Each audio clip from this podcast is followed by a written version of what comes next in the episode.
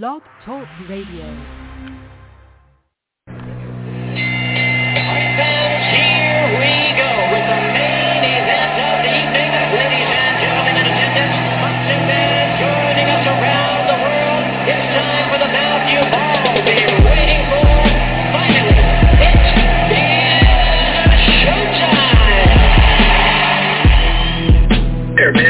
Dedicate our lives to this sport. We do thousands of sit-ups in camp. We run hundreds of miles, you know, for the ones that take it serious. And we just dedicate ourselves fully to our craft, man. We watch tape. We you know, we have attitude. We rooting, and we go into that fight and to land on the line.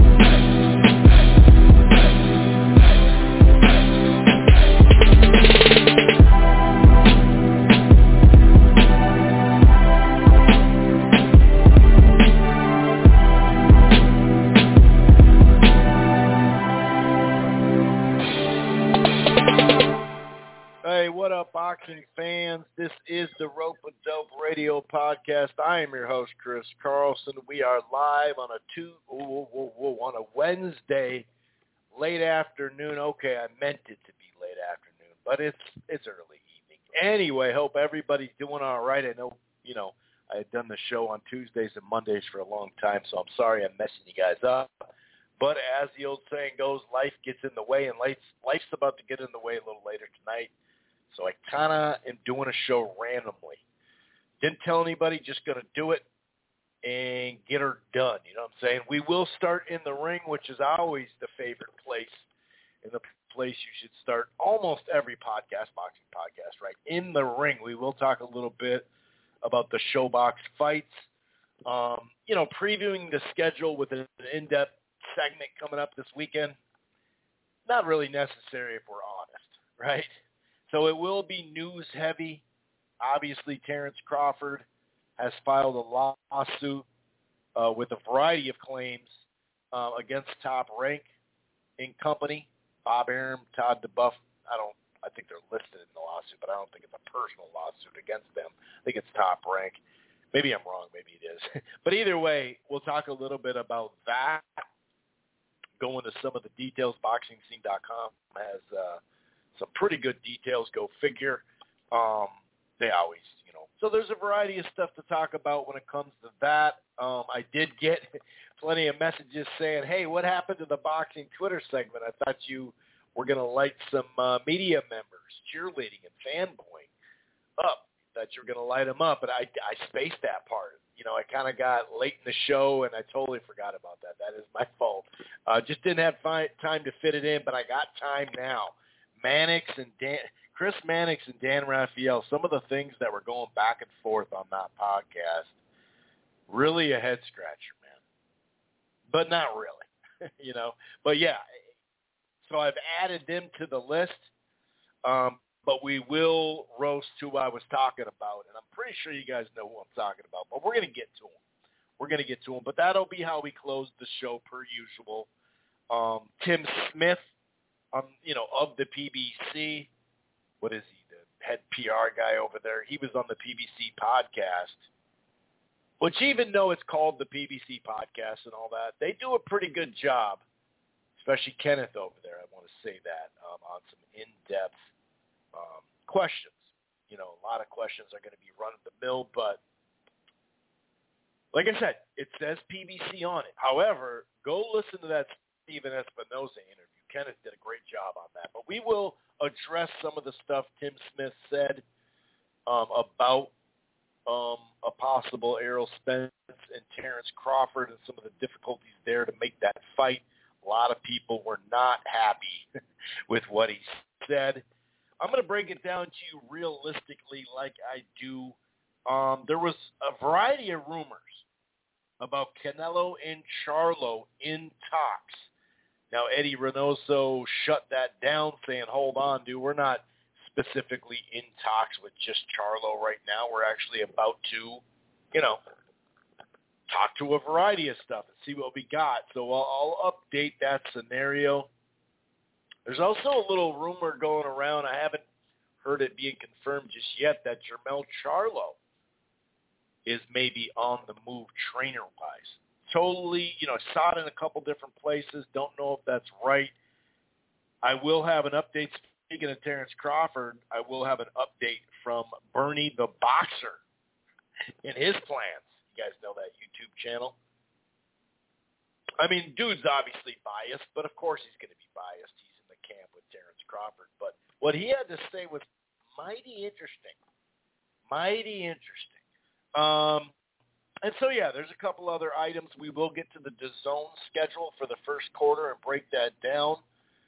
There's only really one just can't-miss fight, and that's, of course, Estrada and Gonzalez, Chocolatito, the trilogy. But there are, you know, just like any schedule, there's going to be some stay-busy whatever fights, maybe a mismatch here and there, possibly, maybe a fight that you're not intrigued. But I think the crossroads fights or real step-up fights fit the bill on this one. I really do. I like the schedule. I'm not going to go and call it brilliant like a lot of Matchroom fanboys are saying. It's not brilliant, but it does have multiple crossroads fights. And sure, you can make the argument crossroads fights. Sometimes one of the fighters has already been at the crossroads and, you know, he made his turn and, you know, there's nothing there left, right? But a lot of times they can also produce some damn good matchup because of that inspiration of, hey, I need to get this done. I need to be tuned in, and that'll lead me to a bigger fight. So we're going to break it all down in a wide variety of ways. We do have some other current fight news. February 5th, as of like a week ago, 2 weeks ago, was just jam-packed with fights. Well, it's thinned out a little here in the States. Two cards now have been postponed. Lucky the keyword is postponed. We already knew one last week. We have a new one now. So we'll definitely get into some of that. And, you know, like I said, fight news and whatnot. Yeah, the first quarter, it's interesting. You know, we haven't seen, you know, we know what ESPN's doing a little early right now. We definitely have the Matchroom schedule, which is always nice that it's just there. You know what to expect. Showtime in the coming weeks looks like they're going to announce. Maybe Fox will announce. I don't know if they're going to wait till February 5th to announce. I have no clue with Fox right now. You assume that Spence and Ugas will be on Fox pay-per-view, but I guess we can't assume everything. Maybe it'll be Showtime. I don't know. But I'm assuming Fox. Anyway, like I said, we will start in the ring, but if this is your first time listening to the Rope-A-Dope Radio Podcast, welcome. It streams live right here on blogtalkradio.com/Rope-A-Dope Radio. Man, I got some issues, I guess. But, you know, you don't have to go to Blog Talk and Rope-A-Dope and download the show directly there and listen to the browser. If you don't want to, you can find the platform on Apple Podcasts, iHeartRadio, Player FM, TuneIn, Stitcher, Spreaker, Amazon Music, a variety of other places as well. Just Google it. We're also part of the Grueling True Sports Podcast Network. While you're at it, why don't you head on over to thegruelingtruth.com. And one more thing, if I can talk, that is, if you're thinking about cutting the cord or you're not quite happy, I got something for you. It's called DirecTV Stream. The prices start as low as $69.99 a month. It's the best of live TV and on demand. No annual contracts, no hidden fees. If you upgrade to the Choice or Ultimate Package, that'll give you 3 free months of HBO Max, plus you get to enjoy regional sports networks with no additional fees, which, as you see, that's becoming harder and harder. And then boxing fans, this is a little note for you. If you go all the way to the Premier Package, that'll give you HBO Max and Showtime. I think it's $11 on this platform anyway, regardless, Showtime, just so you know. That is DirecTV Stream. Okay. That intro was a little rough when I started, you know, reading out all that stuff. I apologize. But anyway, we did have, before we get into this news-heavy thing, and I'm kind of going to try to brief upon a couple of things, but keep it moving. I don't want to get tied down in some kind of half-hour rant or something like that, you know. I'm going to keep it moving. Some of it will be a little bit more in-depth, but like I that I don't want to go too long on each topic. You know what I mean? I don't want to drag this thing out too far by any stretch. But, yeah, when we're talking about, you know, the ShoBox card, the main event was kind of what I thought it would be. Arrieta is a okay fighter. He was undefeated.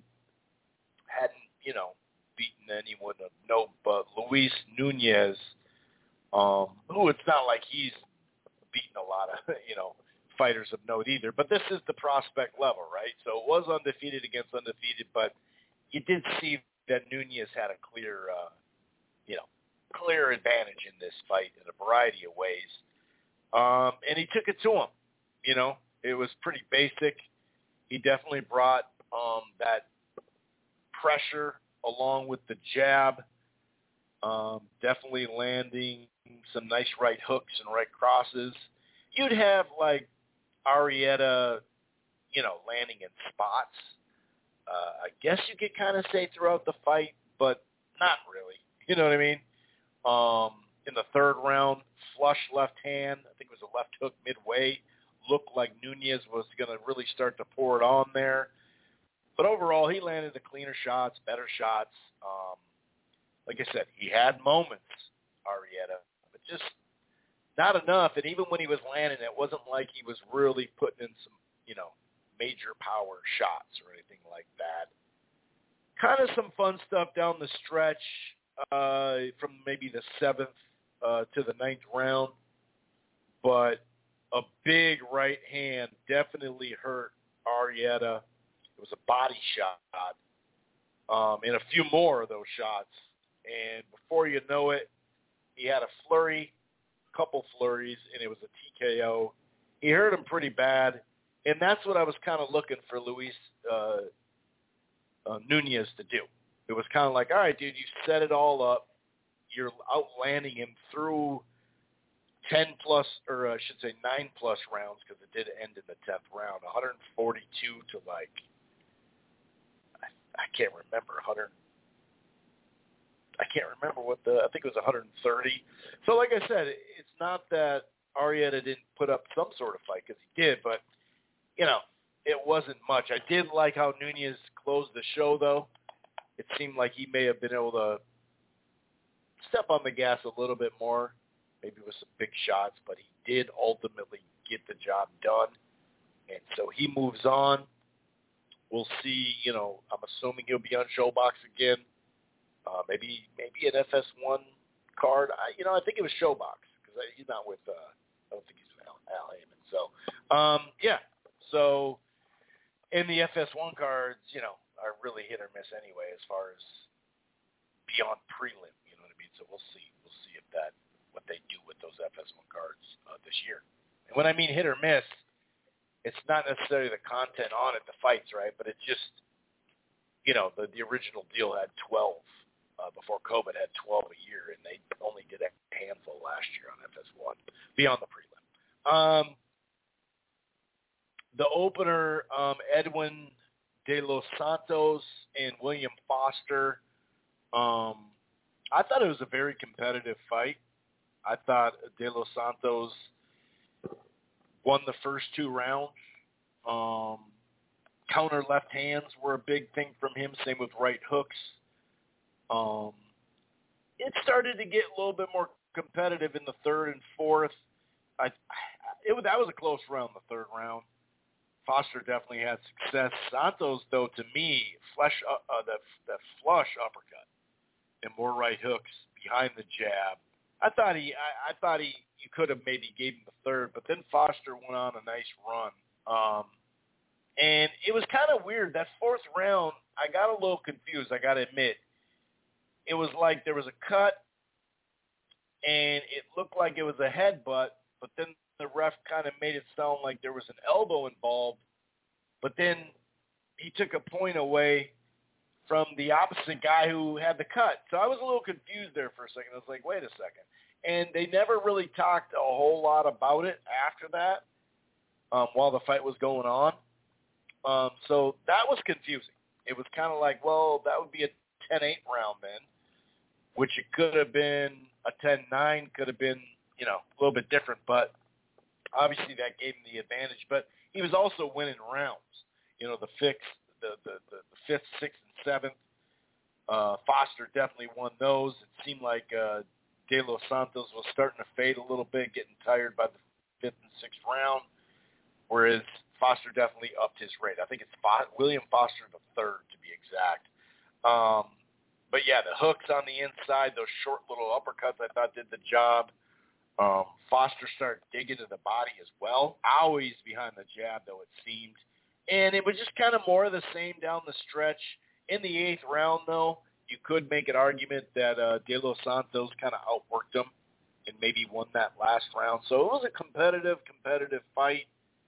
De Los Santos landed actually a little bit more, 125 to 117. Both of them were somewhat active through eight rounds anyway, 421 for Santos and 408.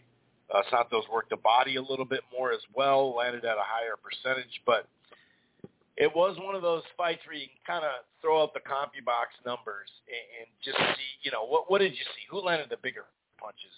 And I did think Foster did. For eight rounds, I had him 5-3. You could make an argument with the 4-4 draw as far as rounds, but Foster would still have the one-point advantage because of the deduction. But I was good with 5-3 or 4-3-1, somewhere in that range. De Los Santos did get one of the judges' scorecards, 77-74. The other were 77-74 in favor of Foster. And I thought he looked pretty good.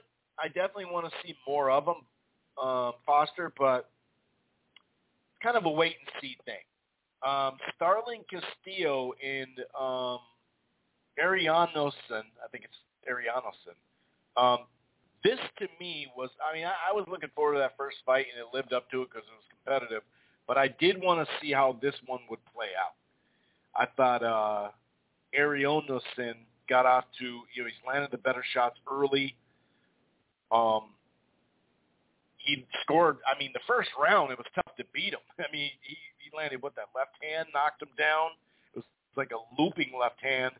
And then late in that round, there was the second knockdown was another left hand, so he was up 10-7 in that first round, and I thought he did enough in the second and third. So right then and there in an eight-round fight, that's going to be tough to overcome. Now Castillo, I thought, won a round or two somewhere in there. The sixth round was close. Maybe you can give that to him. I definitely gave him the fourth, the jabs, and this little late flurry. And in that flurry, by Castillo, it was the best shot probably of the fight for him, but definitely in that round. Other than that, I couldn't really give many more to Castillo. I thought he fought hard, but Arianosin just kept bringing that pressure, and he outlanded him 153 to 102, and he threw 605 to 430, and the body shots the power shots 150 to 95. So he pretty much handled them. The scorecards read 79, 71, and two had it 80 to 70. Like I said, two rounds. For sure, I thought the fourth round for Castillo. But Arianosin really, you know, brought the heat the whole fight. Just kept coming and coming. And he was a funny dude after, too. He was really excited when they're taking the pictures and before, you know, they announced the winner and stuff, and even after they announced the winner, he was taking pictures with his team, and the ref was there. You know how the ref always takes a picture, and it was pretty funny how just excited he was. You know, not funny in like I'm making fun of him way, but just the energy that guy had. It's always refreshing to see that out of a fighter. So I definitely want to see more of him. He definitely passed his test. Both of them did, Foster and him. So. All in all, I had intrigue in two out of the three fights on paper. Nunez started out really well, kind of didn't deliver in the middle rounds. I saw a lot of folks be like, hey, dude, were you going to turn it up here? I mean, you're dominating the fight. Take him out, or at least try to take him out. And to his credit, he did. He definitely did. So, yeah, it'll be fun to see. You assume these guys, you know, will remain on Showbox for a little bit. So hopefully we see him, you know, in a handful of months and get them back on there because they're good fighters. It was an interesting card. So, yeah, overall, I thought it was a good ShoBox on Showtime. That's another, you know, a lot of people – it's kind of funky because a year ago, 2 years ago, because Eddie Hearn and Bob Arum told you guys and the media told you guys that Showtime was going to go out of business like HBO did, a lot of people just listened to it. Just like, yeah, it's going to happen, you know. And I noticed this year they were mad that Showtime was putting on pay-per-views a little bit, right? The Gervonta Davises and those exhibition fights or whatever. And that's fine. It is what it is. I'm not going to get into a big pay-per-view discussion about this, but, you know, they also give a ShoBox about 6 times a year, it seems. I think that was what it was last year. And they're up and down. It's consistently pretty good, and it's the longest series running that has been really solid. I mean, over 50 champions have been developed. It's just a quality show, but they bring that.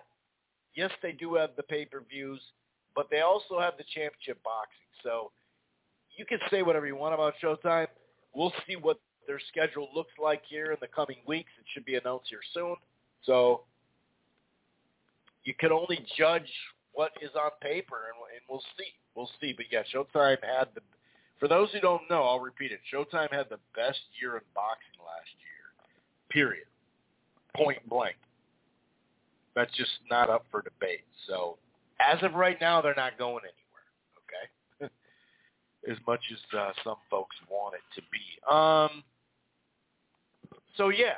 So basically, that sums up the weekend. Like I said, a light weekend, no doubt about it. We have another light weekend coming up.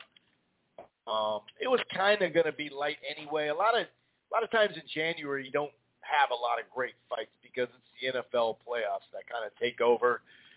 You know, not just they play Saturday, Sunday, and now they play on Monday. I think they're going to play not this week, but next week on a Friday too, and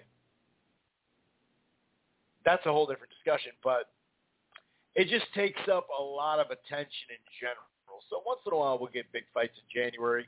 As I have spoken many a times, that last Saturday usually is the case that we'll get a big fight. Not to say we haven't gotten – I mean, last year we got Ryan Garcia and Luke Campbell. Pacquiao fought in January 2019 against Broner. So we'll get big fights in that fight date, but it's pushed back to February now, the first Saturday in February, because the NFL is 17 games, not 16 games, and so that gives them 18 weeks instead of 17. Anyway, my point is, it usually starts out a tad bit light, picks up, and then hits the ground running come April, May, and June, and whatnot, and you know, the rumors about what is going to be on the schedule, let's say from here to May even, there's some interesting stuff, no doubt about it. But on paper, what we know is about to get announced, like on Showtime, like the Charlo Castaño feuded at 154, the rematch, that's going to be pushed to, March. So, you know, the one thing I'll say, so I think it's just to complete this sentence, I think it's going to be a pretty good first quarter. But we're already starting to see the COVID bug pop up. So don't forget about that stuff. Don't get your hopes up too much, especially with this new variant that, you know, it's mutated. They say, you know, the good thing is it's less, you know, it affects you less on average anyway, relatively speaking, of course. And, you know, vaccinated, not vaccinated, that's a whole, you know, other layer to it. But it spreads like wildfire. And all you need to do is have it, and you're going to be out for at least 5 days. And, you know, more and more cities are going to well, I shouldn't say for sure go to it because it's happening here, and it hadn't happened before. But if you want to go to a game, like a Timberwolves game or a hockey game like the Wild game or a fight at the Armory. If you want to go out to eat, It just kicked in. Well, actually, it hasn't kicked in. It kicks in next Friday, I believe. I can't remember the exact date. I want to say the 19th. I don't know. But anyway, you need to be vaccinated.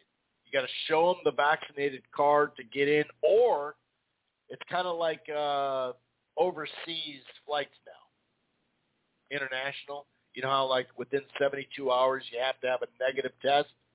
Well, you can show them, you know, that you have the vaccine, that you got it, and you show them your card. That'll get you in. Otherwise, you have to have, like, I think it's 72 hours. You have to have a negative test done by then. Then you can be allowed in to the restaurant or the bar or whatever. It just got announced today.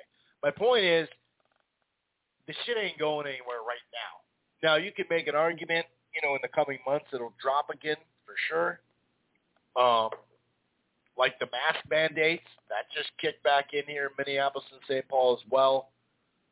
So that stuff will help it, and it's bound to take a, you know, it's taking this giant leap and then going down again. And once we get outside again, it'll help, right? It always has. So my point is, nothing is set in concrete when it comes to these fights. And literally in the last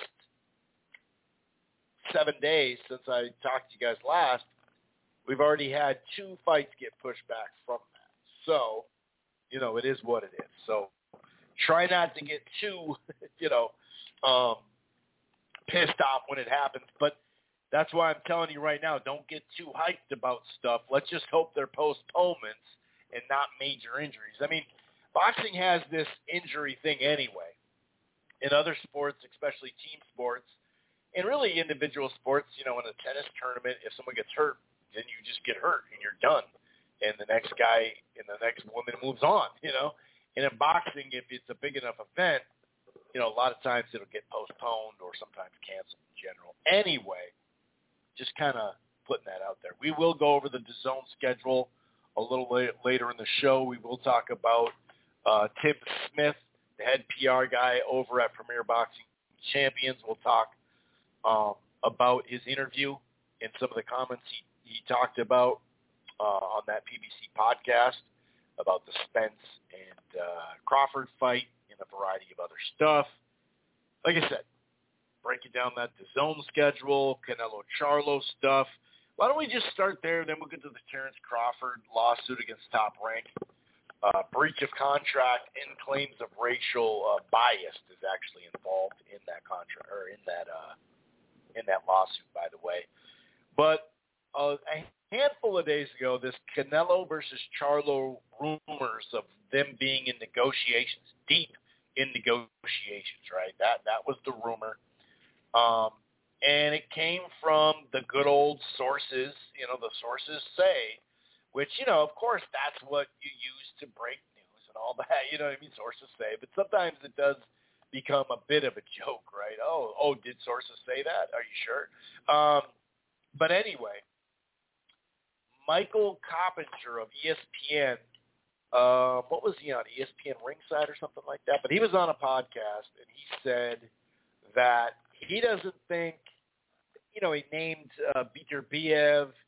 He named the cruiserweight champ. I don't know if he talked about anybody else as far as Canelo Alvarez's next fight, but he said, you know, I don't think they're going to fight any of those guys. I think he's going to fight Jermell Charlo, and that they are actually in talks for the fight to take place on Canelo's weekend, Cinco de Mayo. But Eddie Reynoso came out and said, hold on now, you know, slow your roll. We're not in deep talks with just one team. In fact, we're not all the way in talks just yet.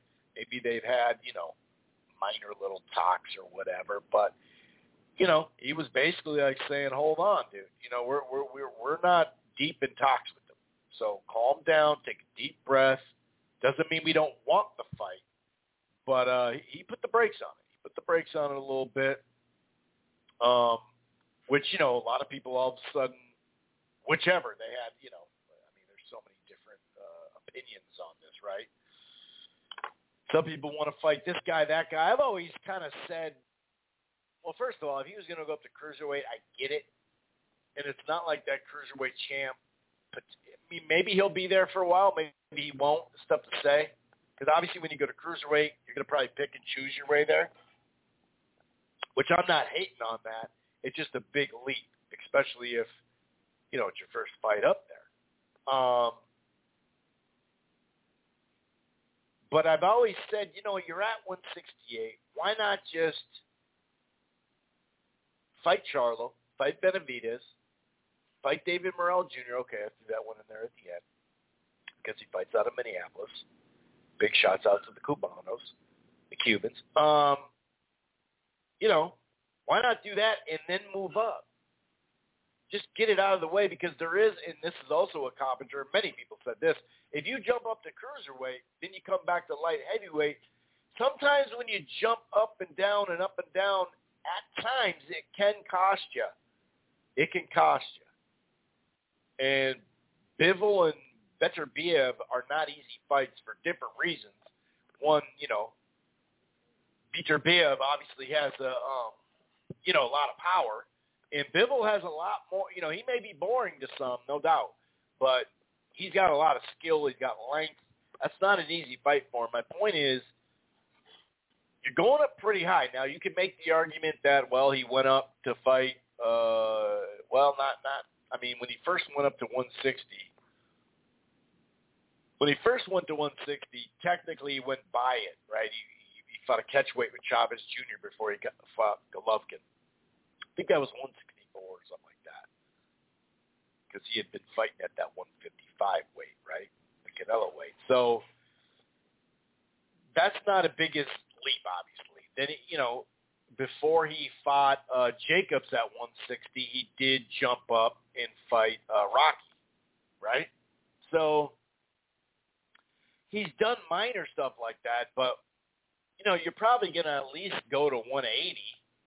You know, 185, and I know his weight goes up a little bit, then he brings it back down, and 160 was getting tougher to make.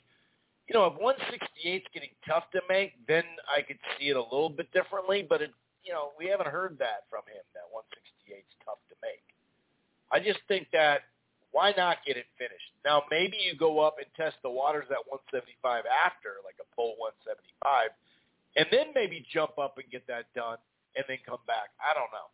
I really don't know. But I would just, like, bouncing up and down, especially from 168 all the way to cruiserweight. And I know you don't have to go all the way to cruiserweight. I get that because you don't have to weigh in an exact weight at cruiserweight. But there is a risk of that.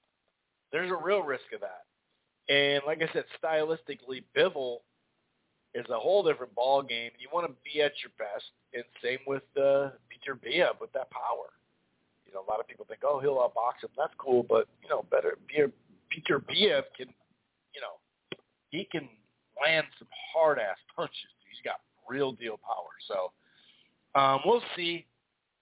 I'd assume that, you know, Al Heyman's going to offer Charlo first, and Benavides already got a fight coming up, more than likely against David Lemieux. So, you know, and that's for the interim WBC. So the thing is, you know, being that Canelo's the franchise champion with the WBC, there really is no Mando for that. But, you know, rules are rules and guidelines are guidelines for the WBC and the rest of the sanctioning body. So I'm sure I don't know. Will they call it? Why would they call it if they know that there's not one? Because remember, called a WBC franchise, that goes from all the weights. Remember? That's what they told us. So, I don't know. We'll see. I would like those two fights to happen and then go up to 175. Missing out on a Charlo fight, it is what it is. If you went to 175 and fought Bivol or Beterbiev, I definitely wouldn't be out here saying, oh, you know, like some folks just, oh, you're ducking. Like, calm down, dude. So it's a duck to go fight Bivol at 175? Like, come on, dude. Now, Benavides, he could probably comfortably go to 175. In fact, some people, you know, including John, who calls in every week almost, he, you know, they think he should go to 175. So I don't think you lose that fight, so you could still make the argument, well, still fight Benavides at 175 if he did just forget 168. I think the Charlo fight would be done, though. And as far as selling here, like, the biggest gate would be Charlo and Benavides here.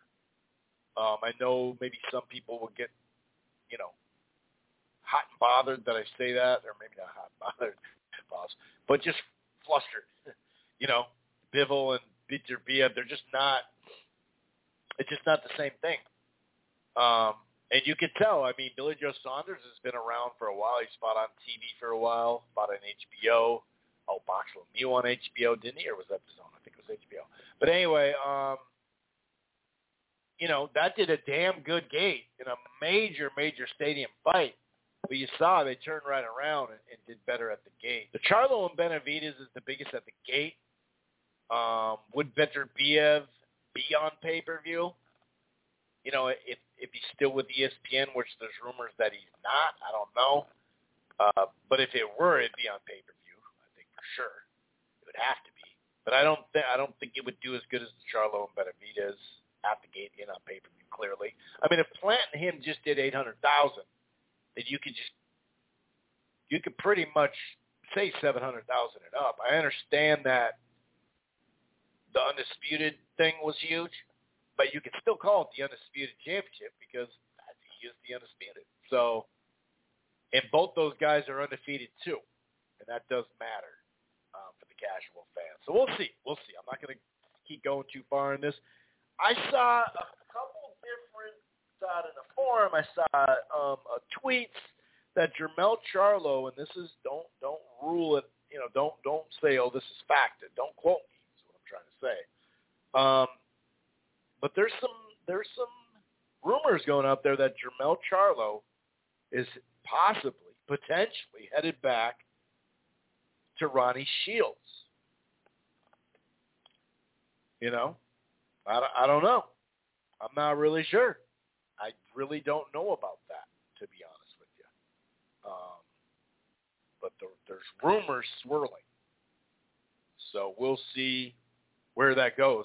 It's funny because, or interesting, I should say, that we've seen a large change in Jermell Charlo's power and his fighting style under his current trainer, at least that we think is still his current trainer, right? And Derek James, I'm talking about. But if you look at fundamentals and some of the things, you know, that he used to do with Ronnie Shields, a lot of people complained about it then and said, oh, you're boring, this and that. But now people are calling for him to fight a little smarter and don't try to just land these big shots, win some rounds, and then set up a big shot. You know, that's probably what you're going to have to do in the second fight. So maybe that's on his mind. Like, hey, man, I keep fighting this way. You know, I make things harder for me. Maybe I should go back. I don't know. Some people think, oh, that means Charlo and Spence are going to fight. Now, that would be off the chain, but I wouldn't necessarily say that because they've been friends for a while, you know. Before Derek James came in the frame, they've been friends for a while, so I'm not sure about that one. But we'll see. You never know. I mean, if I guess you could make the argument if Jermell Charlo goes up to 68, will he just stay there? And then maybe no matter what happens in this rematch in March, it sounds like, between Jermell Charlo and Brian Castaño, he could go up to middleweight, and then that would leave Spence to come up too, because we know it's just a matter of fights, whether it's two fights or what, that Spence is going to come up to 54. Anyway, that's enough on that. Real quick on Crawford, Bernie the Boxer, according to a very biased yet entertaining source, Bernie the Boxer, he's a funny dude, I think. He's got a YouTube video on our channel. Got a YouTube video. I sound like I'm 80. But Bernie the Boxer says that Bud is actually heading up to 154. We've heard those rumors about he's going to put the pressure on the IBF to make him, you know, the 147, make him a Mando, and then enforce it. And obviously, going the IBF route is the best possibility, but I don't know to get it called, but, you know, I'm not sure about that because he's probably going to go up to 54 anyway. But this is what Bernie the Boxer says, that Bud is actually going up to 54. And he's going to use his WBO powers, because we know when you're a champion at whatever, you know, sanctioning belt, you go up, that usually puts you either right on the Mando spot and you just get a title shot, or gets you real close to the number one ranking, or you get the number one ranking. So he says he's going to, and I'm not saying he, Terrence Crawford, I'm saying Bernie the Boxer, said he's going to 154. And try to go win a belt up there and let, you know, do that thing. I don't know. I mean, if Brian Castaño won the fight, that would be a pretty wild scenario, wouldn't it? If Crawford beat Spence to that up there. Now, obviously, when you have an undisputed champ, you know, it takes, you know, they got to go in order a lot of the time as far as the Mandos. And to be fair, Castaño, prior to the Charlo fight, Castaño, wasn't that like a box-off, like a Mando thing for that? I believe it was. So how long will the IBF, or WBO, I should say, in this scenario, how long would it be before they would call it? You know what I mean? So I don't know. But that would be big. I mean, if Crawford could get any advantage on Spence right now, it only helps. Whether it's getting the first crack at Castaño, I guess you could say a first crack at Charlo as well. I don't think there'd be a fight between him and Spence, Charlo, but that would be a big fight too. Be a really big fight, Charlo and Crawford. If Charlo wins, you know,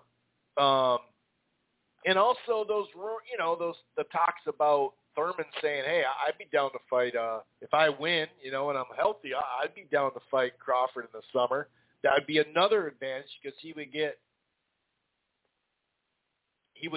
a shot at there wouldn't be any kind of leftovers. Yeah, you could say, oh, that's Manny Pacquiao's leftover, sure, with Thurman. But you know what I'm saying?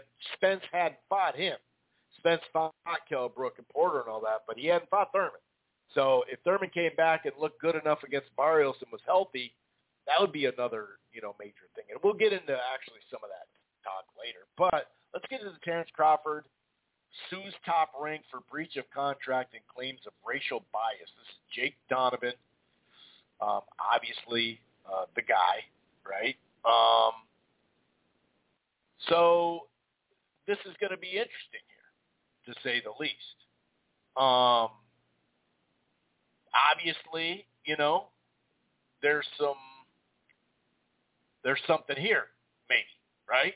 I mean, if he has if they breach the contract by not giving him, you know, certain fights, then they definitely have a case. Now, the racial part of it, I just saw someone on Twitter say, I don't even think you can sue with the grounds of race. It's like, boy, are you serious? Of course you can. What are you talking about? But anyway, it's harder to prove unless you have solid evidence that you can play him saying something and would it even get to that? Like him recorded saying something or enough eyewitnesses that were in a room, you know, that not just about Crawford, but in general. You know, we have heard the, you know, swirling stuff about, you know, black fighters in Top Rank as far as not just promoting them or lack of promotion at times or knowing how to promote them, and their mentality on, you know, Bob towards Mayweather. Mayweather spoke a lot about, you know, oh, Bob didn't think black people came and paid for fights. They don't sell on pay-per-views, yada, yada, yada, right? And obviously he was wrong. And clearly, look at Gervonta Davis. Look at his gates. You know, it's one after another. He's obviously wrong. But, and there was also that, you know, try to steer your fighters away from black fighters, per se. Not all of them, but the tricky ones. And I mean like the crafty ones is what I mean.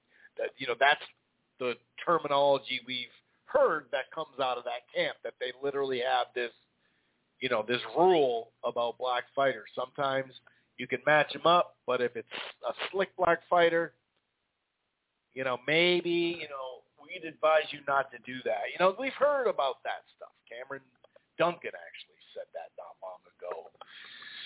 Oh, where did he say that? I can't think of where he, what podcast he said that on. But anyway, this is just some of the stuff you're involved in this. And I think is it Brian Friedman? I think Mikey Garcia, actually. Through attorneys Brett Owen, Hector Cabarra, okay, alleged two separate counts of breach of contract, along with one count each of fraudulent misrepresentation, specifically Top Rank's failure to deliver a fight with Errol Spence in the matter in which it was promised. God, if this stuff's true, how many fights did they promise them? And it's just weird.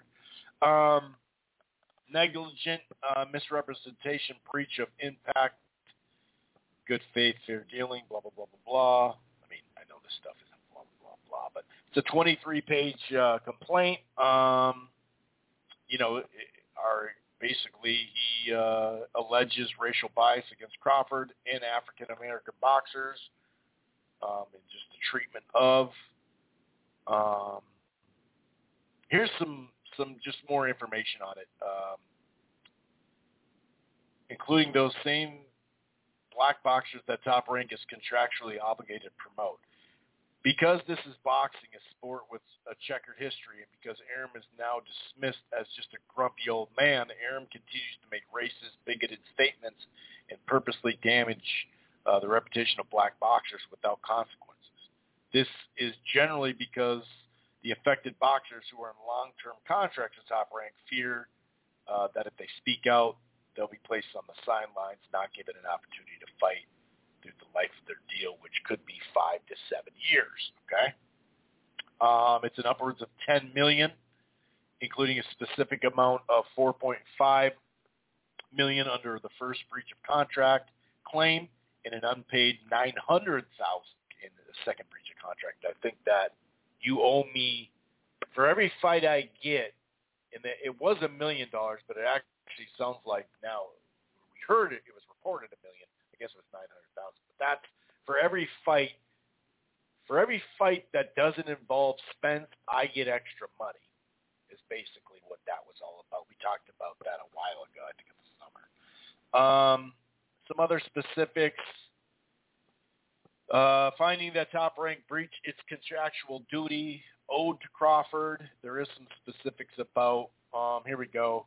The filing comes nearly 2 months after Crawford entered his 10-year relationship with Top Rank, including a renewed 3-year agreement, which began October 2018. And we remember that because that's when a lot of us thought, wait, he's a free agent? And it turns out he still had some time left on his deal.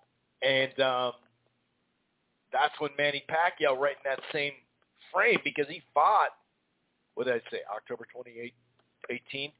He fought under the PBC in 2019 twice, Broner and Thurman. So January 2019, that's when he was already, you know, obviously they had to have decided by then. I can't remember if this was right around the time frame or not.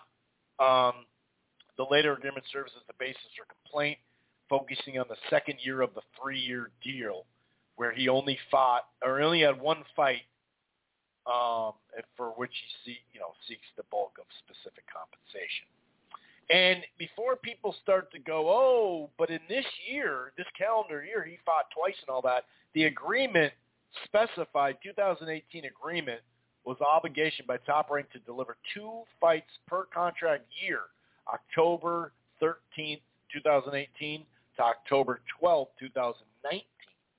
October 13th, 2019, October 12th, 20, and then, of course, October the next day, October 30th, last October, to this October 12th, 2021.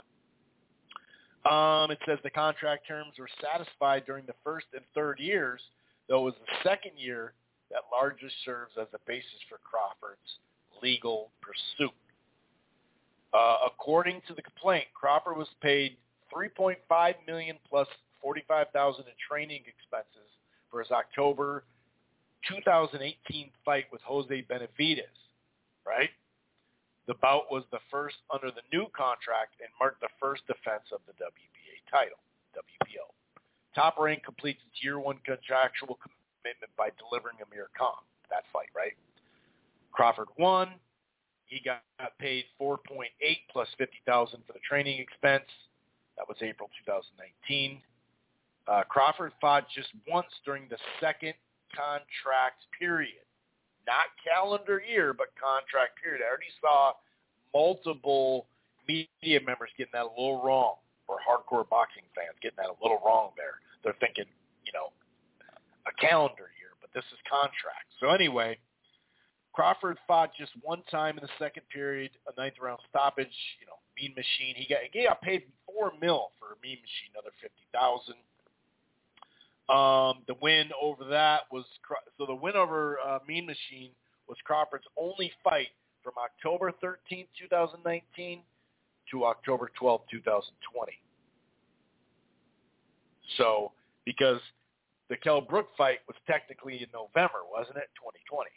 So Top Rank breached the 2018 agreement by failing to offer Crawford a second fight in that time frame. So that's like the biggest thing. So, you know, if this contract stuff, which I assume is correct because you wouldn't be found in the lawsuit, but that's just an assumption.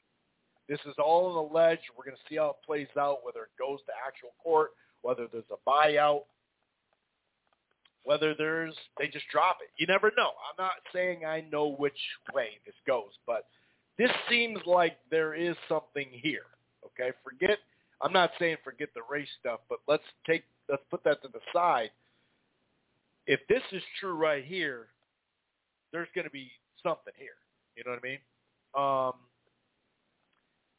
That just seems like a normal thing. Now he got paid $3.5, and that was during the the coronavirus time frame with no crowds anyway.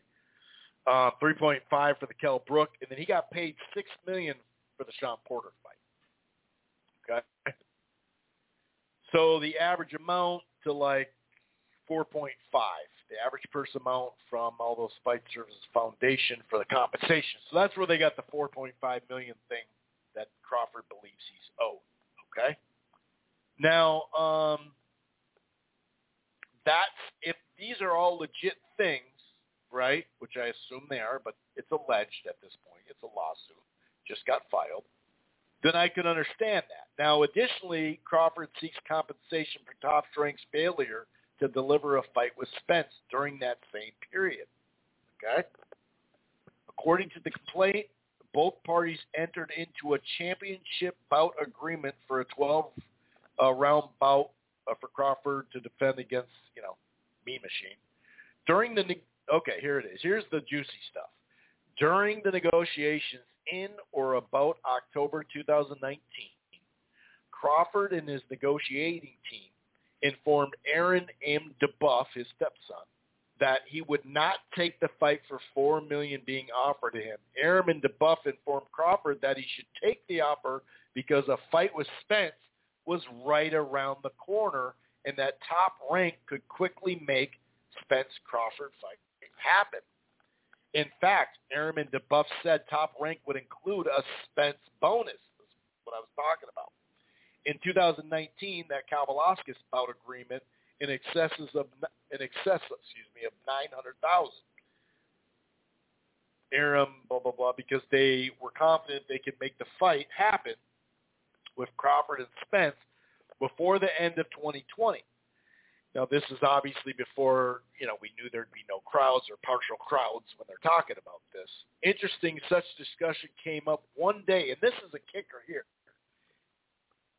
Such discussion came up one day after Spence's near-fatal single-car crash in Dallas, which obviously had him out of the ring for 14 months. So were they thinking, well, he's damaged goods now. Oh, we'll be able to get the fight because they'll be desperate. They're kind of funky, Nevertheless, Crawford accepted the Kovalevsky's fight under such terms. And so he's like, well, dude, it's basically the Spence bonus provision. He's looking for that.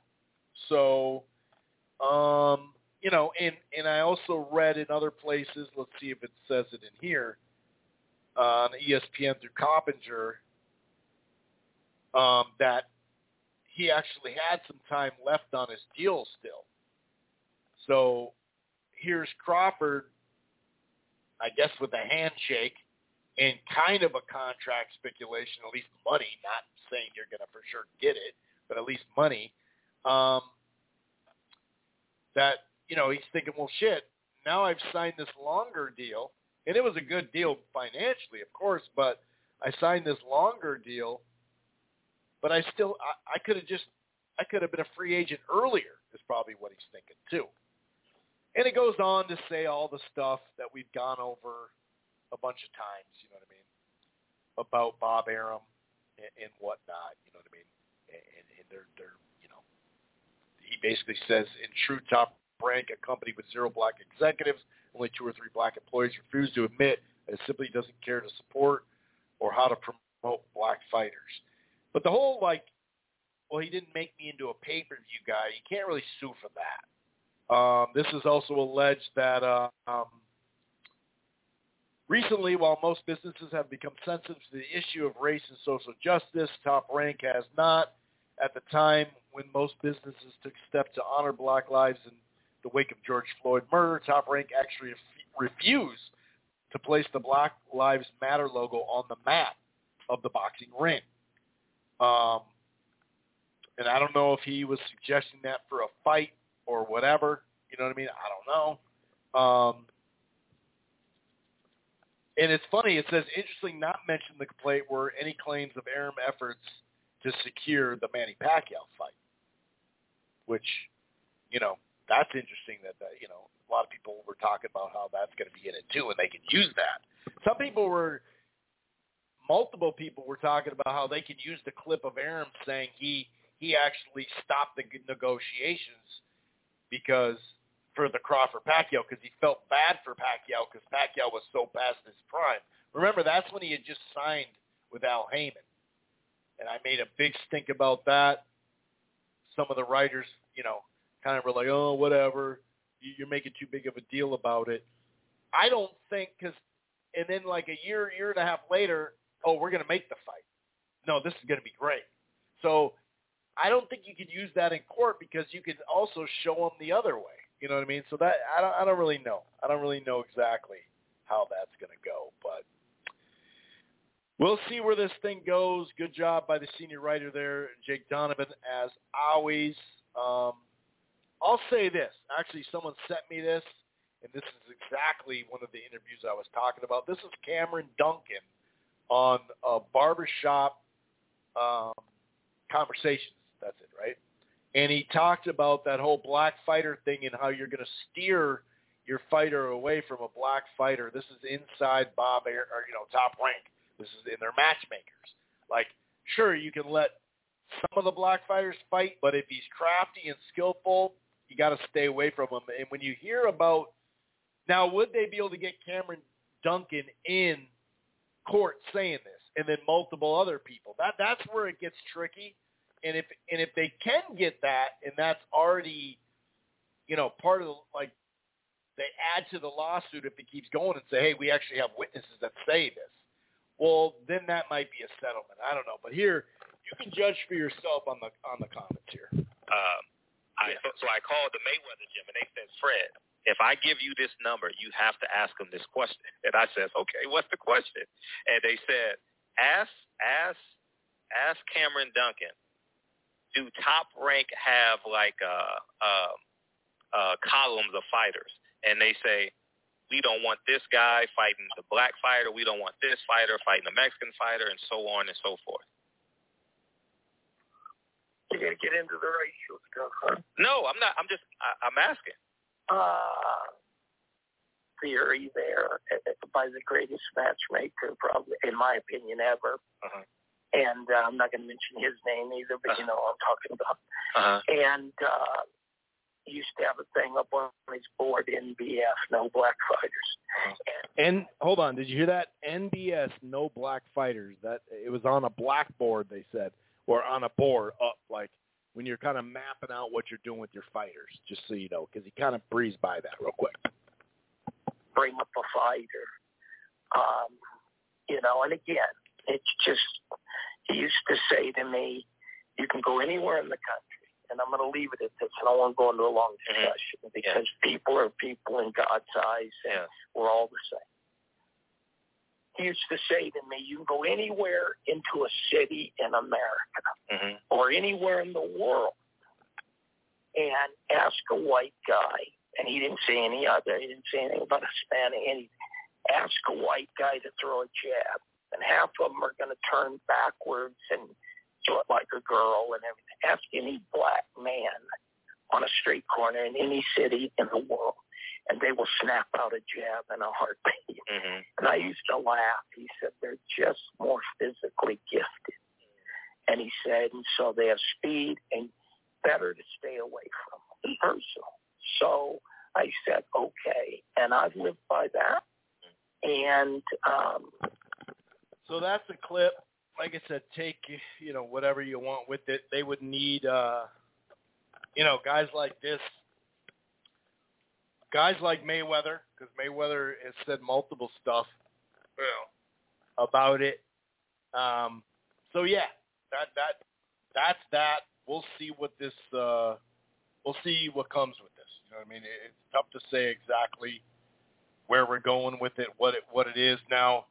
I do have to say for the record that Bob Arum, you know, according to Keith Idick, this is on Boxing Scene 2, that it's, he says, you know, Crawford's lawsuit is frivolous. Court will see the case as malicious extortion attempt.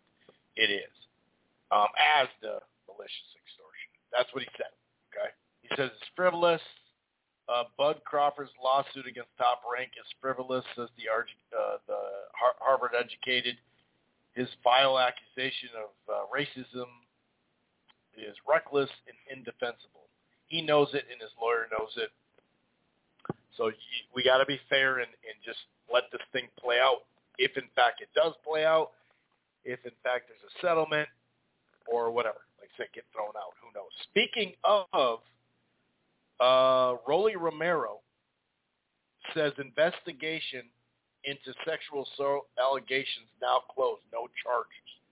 Okay. Does this mean he's, you know, 100% free? You know, it doesn't. Well, not free because he's never arrested and stuff like that. But you know, it doesn't. We don't know exactly where this thing's still going to go. This is Jake Donovan again. This is from Jake Donovan's Boxing Scene article. After 2.5 months of my name being slandered with false accusations, this is Rolly, obviously. You know, missed opportunity, cheated out of my dream and a massive amount of wealth. The investigation into the allegations made against him or against me are formally closed. That's what he said on a verified social media account. Charges were not filed because the allegations could not substantiated because, as I've always stated, I'm innocent.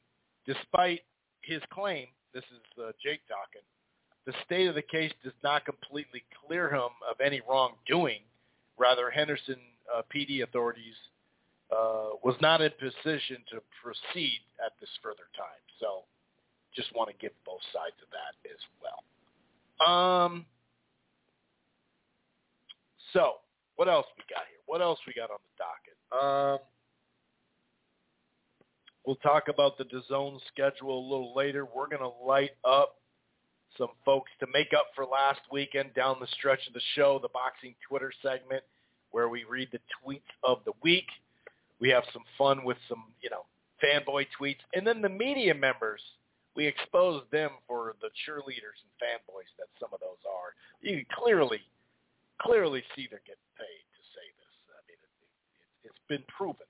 Not just in court, but just in general. They've come out and admitted it, especially ever since the DAZN came around here, with Eddie Hearn. I mean, we've seen it. So I definitely will be getting those folks handled. One thing real quick on that, we'll just stay in this media realm here. I did find it funny. Listen to Chris Mannix and Dan Raphael talking about the Charlo and Canelo fight, the possibility of it. And, of course, it's just in my head right there. Of course, Mannix had some funny stuff to say involving Andrade. Dan Raphael made a point about Andrade. We'll start with the clip, and then we'll go from there, okay? This is what Mannix was talking about real quick. We're just going to play a short clip. Sure. Do you think it's a bad look for Canelo if he picks Charlo over Andrade in this next fight? Because, if you want to kind of connect some dots here, do you think it's a bad look for Canelo if he picks Charlo over Andrade in this next fight? Because, if you want to kind of connect some dots here. So when he says connect some dots, and Dan Raphael kind of added his thoughts on this too. I'm not going to play all the clips, okay? Just so you know. But just kind of talk about what they're going to say. They're going to say that at 54, Andrade had a belt. And then he went to 160, and Canelo never fought him at 154 for the belt, never fought him at 160. And then and this is Dan Raphael talking too, he said, well, maybe he goes up to 168 and forces the mandatory through his side of it. What was that, the WBO? Forces the mandatory because he's WBO champion at 160. Go up to there, force the Mando, and then if Canelo doesn't want the fight, at least you can get some kind of minor hardcore push off of, hey, this guy dropped the belt because he doesn't want to fight me. And Raphael went on to say that if you look at the one, because, you could make you could make the argument that neither guy deserves the fight, Charlo or Andre, right? And if you want to think that, that's fine. But Raphael said, well, Dan said, hey, he's got the better resume.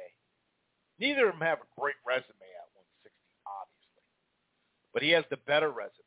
And if you look at, the top 4 fights that he fought or top 5 at 160, you can make an argument of that as far as the top 5 versus top 5 of who the, not top 5, but, the last 5 fights or whatever. But you could also make the point that Charlo fought Derevyanchenko, which was the best fighter at 160. Either one of them had faced. So you could go down Dan's point, and they didn't make that point, by the way. They just made Dan's point, saying he's fought better talent at 160. And like I said, if you put the names together, okay, sure, let's go down that path. But you also got to bring up Derevyanchenko's the best fighter. If you compare Charlo and Andrade at 160. Derevyanchenko's the best fighter either of them had faced at that time, right? And then, you can say Derevyanchenko, Austin Trout, an unbeaten, J-Rock at the time that plenty of people thought he'd lose. That was at 54, those 2 fights I mentioned. But the funny thing is he says, well, he didn't fight him at 54. He had a belt down there, Andre. This is what these 2 are both saying. And then he didn't fight him at 160, and he's not looking to fight him at 68. Well, you could say the same thing about Charlo, but even more. And Dan said that the move to go to 68 to make him drop the belt, try to get a little buzz, that already happened. Now, he didn't drop the belt. It got a franchise. It got franchised, just like it happened to Lomachenko and Devin Haney. I think people kind of forgot about this. But at 54, well, guess who had a belt at 54, Charlo? So it's similar. He had the WBC belt, or interim belt, right? He got ranked in WBC, got an easy fight, put himself in position, tried to make himself the mandatory, and the WBC brought the franchise on him. And also what they didn't mention or talk about, and I'm not saying Golovkin should have fought him at this time because he had a second fight come over Canelo, so I get it. But remember, the WBC did say they did call for Golovkin and Charlo to fight, and the winner gets Canelo. Because Charlo was always like, hey, you guys can fight again. I get it. You guys are the biggest names. I just want the winner. Right? So that stuff already did happen. So it's just funny how – and then Dan went an extra mile and said, you know, I'd rather see the cruiserweight fight out of all the fights. Like if I had to choose between Charlo or Bivol, who's boring. He's just so bored. That last fight was so boring. And Mannix even said, man, if he would have, you know, knocked out his last opponent, maybe that would have put him over. It's like, dude. But literally, Dan Raphael said he'd rather see the cruiserweight fight more than these other fights we're talking about. I can't remember if he said Beterbiev for sure in there. But that's just funny, too. Like, so you want him to go against the lesser fighter at cruiserweight. And I get it. If Canelo went to do that, that's a legacy thing. That's something to say you did. You're going to make a ton of money doing it. I get it. I'm not going to rip him for it. But I'm not going to say I want that fight first before an Andrade or Charlo or Bivol fight. That's silly to me. So let's kind of leave that alone. But it was funny how they were describing Andrade when they could have literally,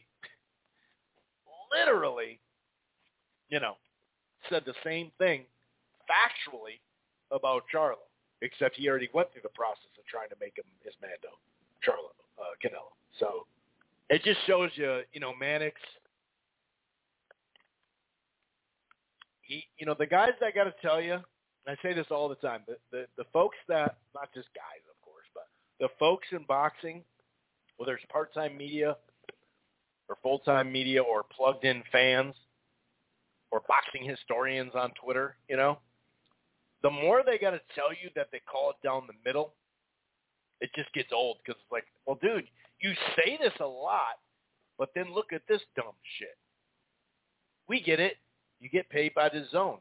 That's a portion of your income. You work for them. That's okay. That's no problem. But it's just funny how, and I'm glad that Andre, you know, after, not in the post-ring interview, but after in more of a, I think it was just during the DAZN post-fight show, I'm pretty sure that was when he was like, hey, guys, stop with this just only calling for Charlo when Charlo's not on this platform, you know. And I'm cool, you know, Mannix will say, I don't care where the fight takes place and all that. That's a bunch of bullshit, really. I mean, yeah, of course you're going to watch it, but you know, I mean, a lot of this, the Eddie Hearn thing now, when it comes to Charlo, now, you know, he's like the major contributor to why, you know, Andre can't get a big fight because of Charlo. It's all Charlo's fight. But everyone wants to run a division.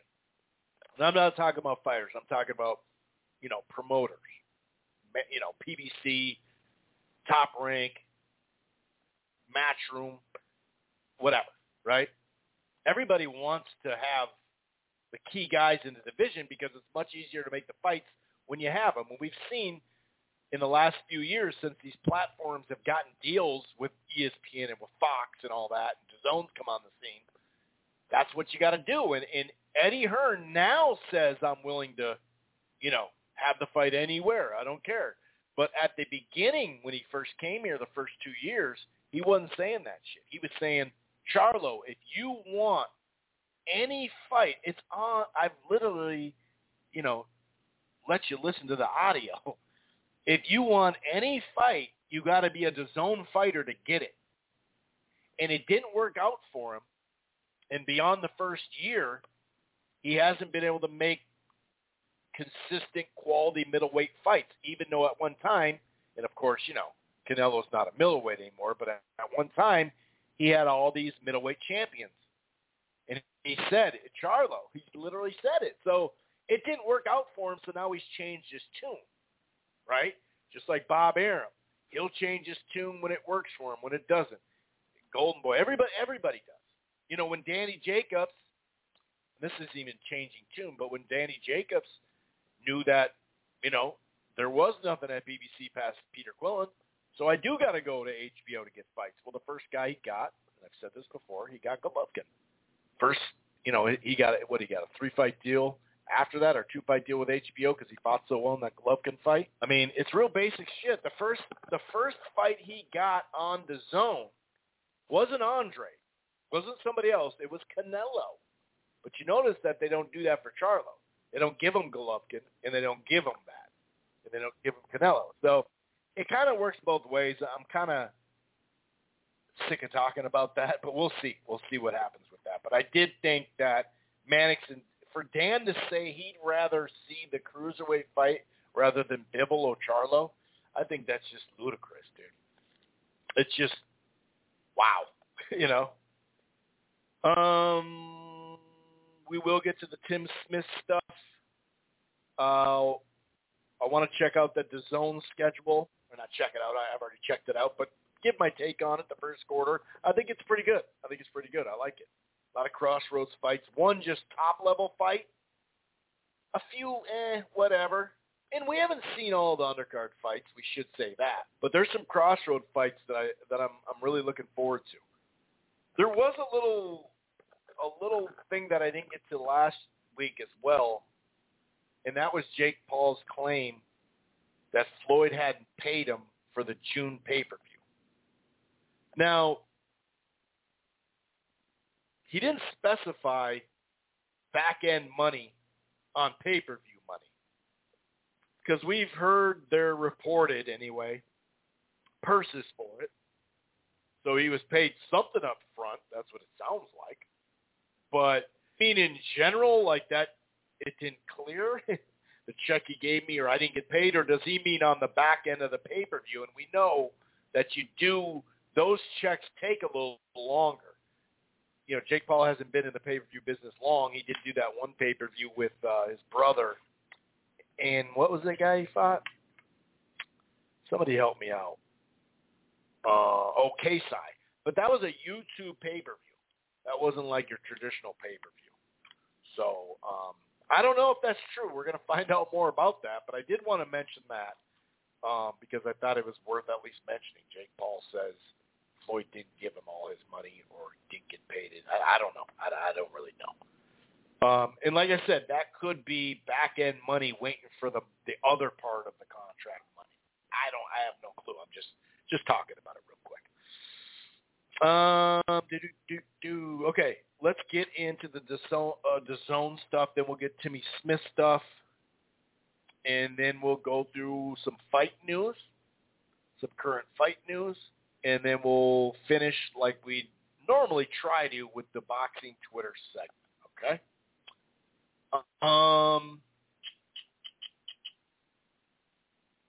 Oh, yeah, someone sent me this too. That what do I think about Tyson Fury's comments on AJ and on Usyk? Well, the AJ stuff, calling him a big dosser, you know, losing to a blown up middleweight or whatever he said.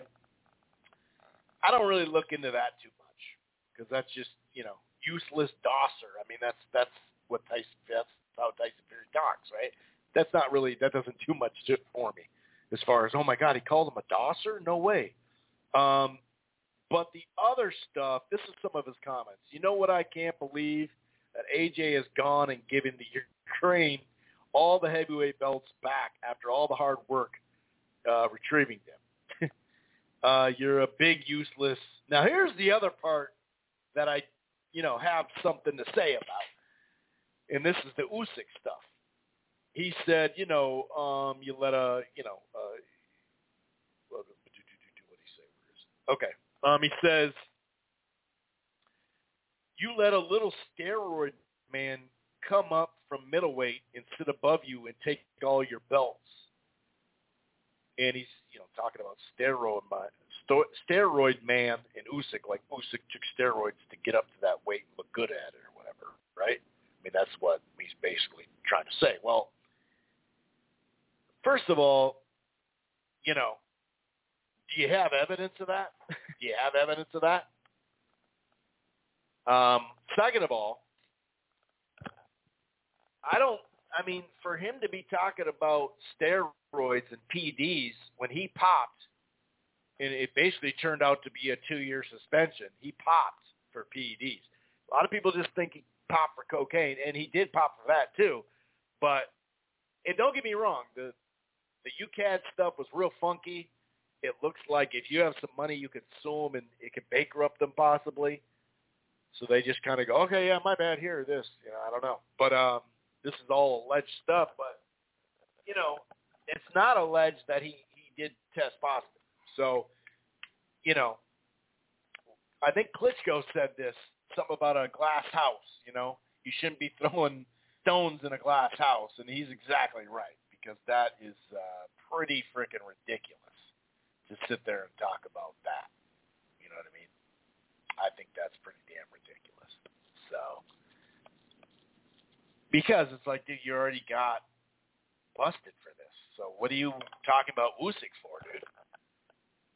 What are you worried about Usyk for? You're the one who got caught, you know?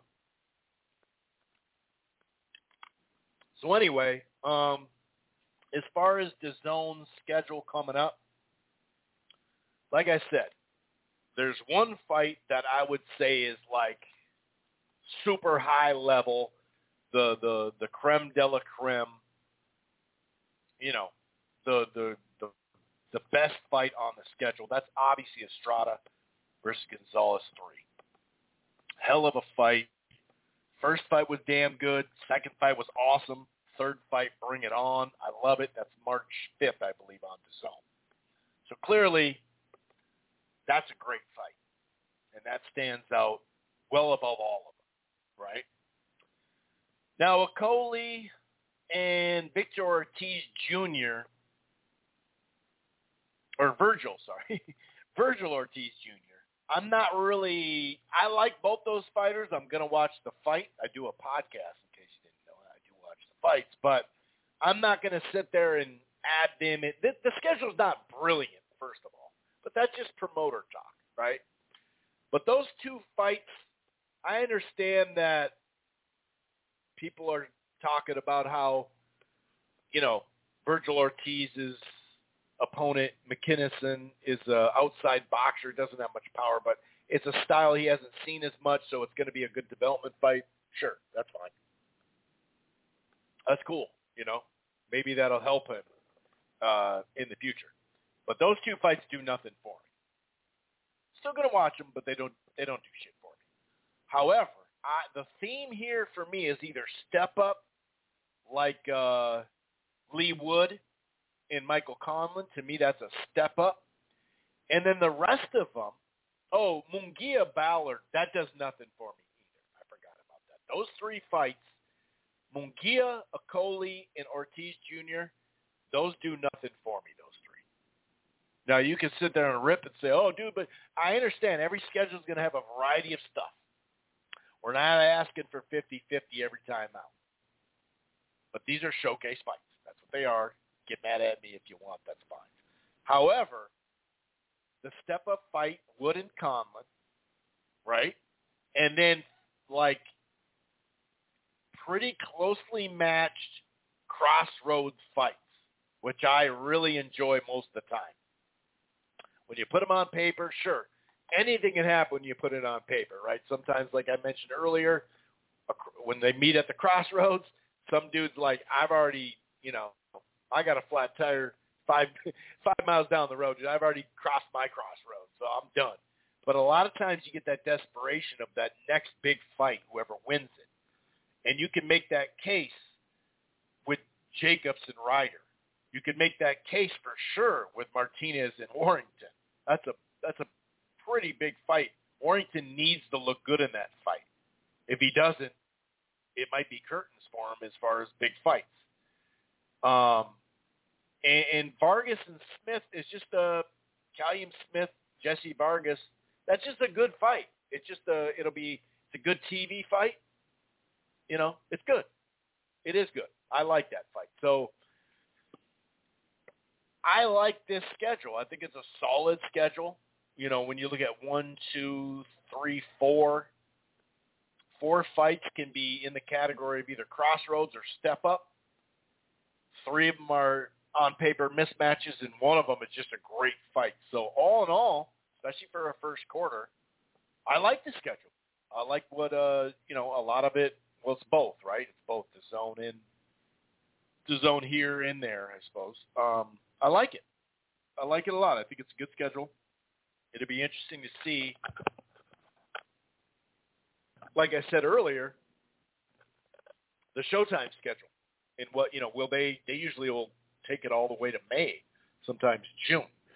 So if we can get that in the coming weeks, and then they make Spence Ugas official as far as, I think it's pretty much official. It just hasn't been announced yet. We'll see if Fox has any other stuff or an FS1 stuff. I don't really know. But this schedule, some other fights, ESPN and Sky Sports and stuff like that. But then, if you add Showtime schedule onto that, that's a pretty damn good first quarter. And then it sets us up nicely for April, May, and June. So, yeah, I'm on board. I like that schedule. I think it's a solid schedule. Like I said, I don't call too many stuff brilliant like that per se, but it's good. I like it. I think it's solid. I really do. Okay, so we're going to go on to a little bit of fight news. I do want to mix it up. I'm going to go fight news, then I'm going to go Tim Smith, then I'm going to go boxing Twitter, okay? This was a little bit ago now, but Alicia Baumgardner, she did sign a multi-fight deal with Eddie Hearn and Matchroom, and I think that is a great call because, women's boxing, Matchroom is doing a good job, great job with that. That's just good, a great job with that. So I think that's a good call. Oh, here's someone sent me this. This is actually Klitschko. You live in a glass house, and someone needs to take away your stones. Wasn't long ago before our fight where you actually test positive. Anyone can Google it. Keep it classy. That's pretty funny. Okay, so I believe we talked about this last week. Jose Ramirez and Jose Pedraza was set for March 5th. That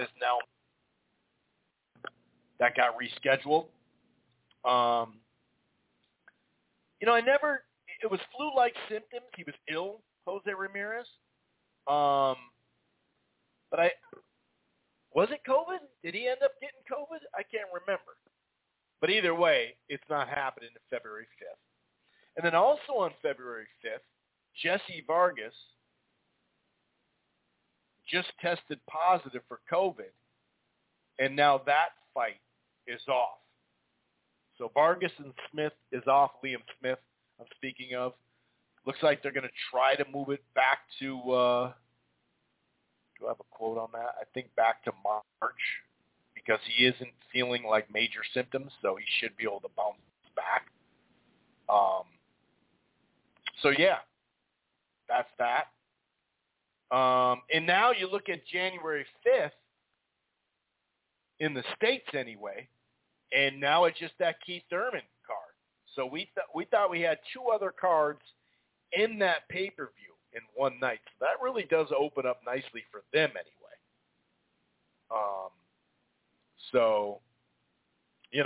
It is what it is there. What else we got for fight news?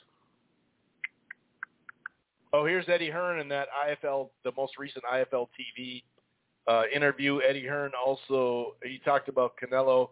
He doesn't think Canelo's going to face Makabu in his next fight in May. Hearn explained that he'll likely present his offers to Canelo and Eddie, as will others, and expect them to make a decision in the coming weeks. It's just pretty straightforward. You know what I mean? Michelle Rivera signs a pact with Al Heyman. That's good.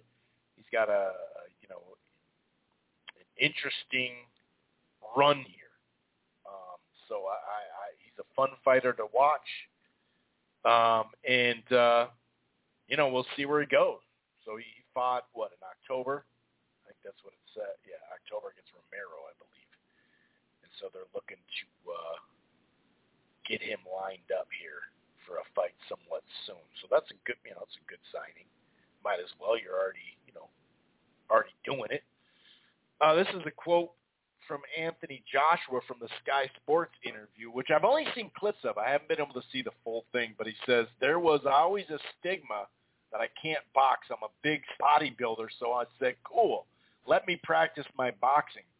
I tried practicing my boxing with Oleksandr Usyk. He won 9 rounds. I won 3. Next fight, I will win 4 more, and I win. I've been based in Sheffield and had a good chat with my coach. I want to try some new things, a new environment to get me inspired again and take the heavyweight division by storm. New environment, work with some new coaches, and go to war. It's a warrior mindset. Now, when he said I was practicing my boxing, and this is funny because Beyond the Gloves, here's what their video title is. News, right? It says news. Joshua admits he used Usyk fight to practice boxing skills. I mean, how fucking dumb is that?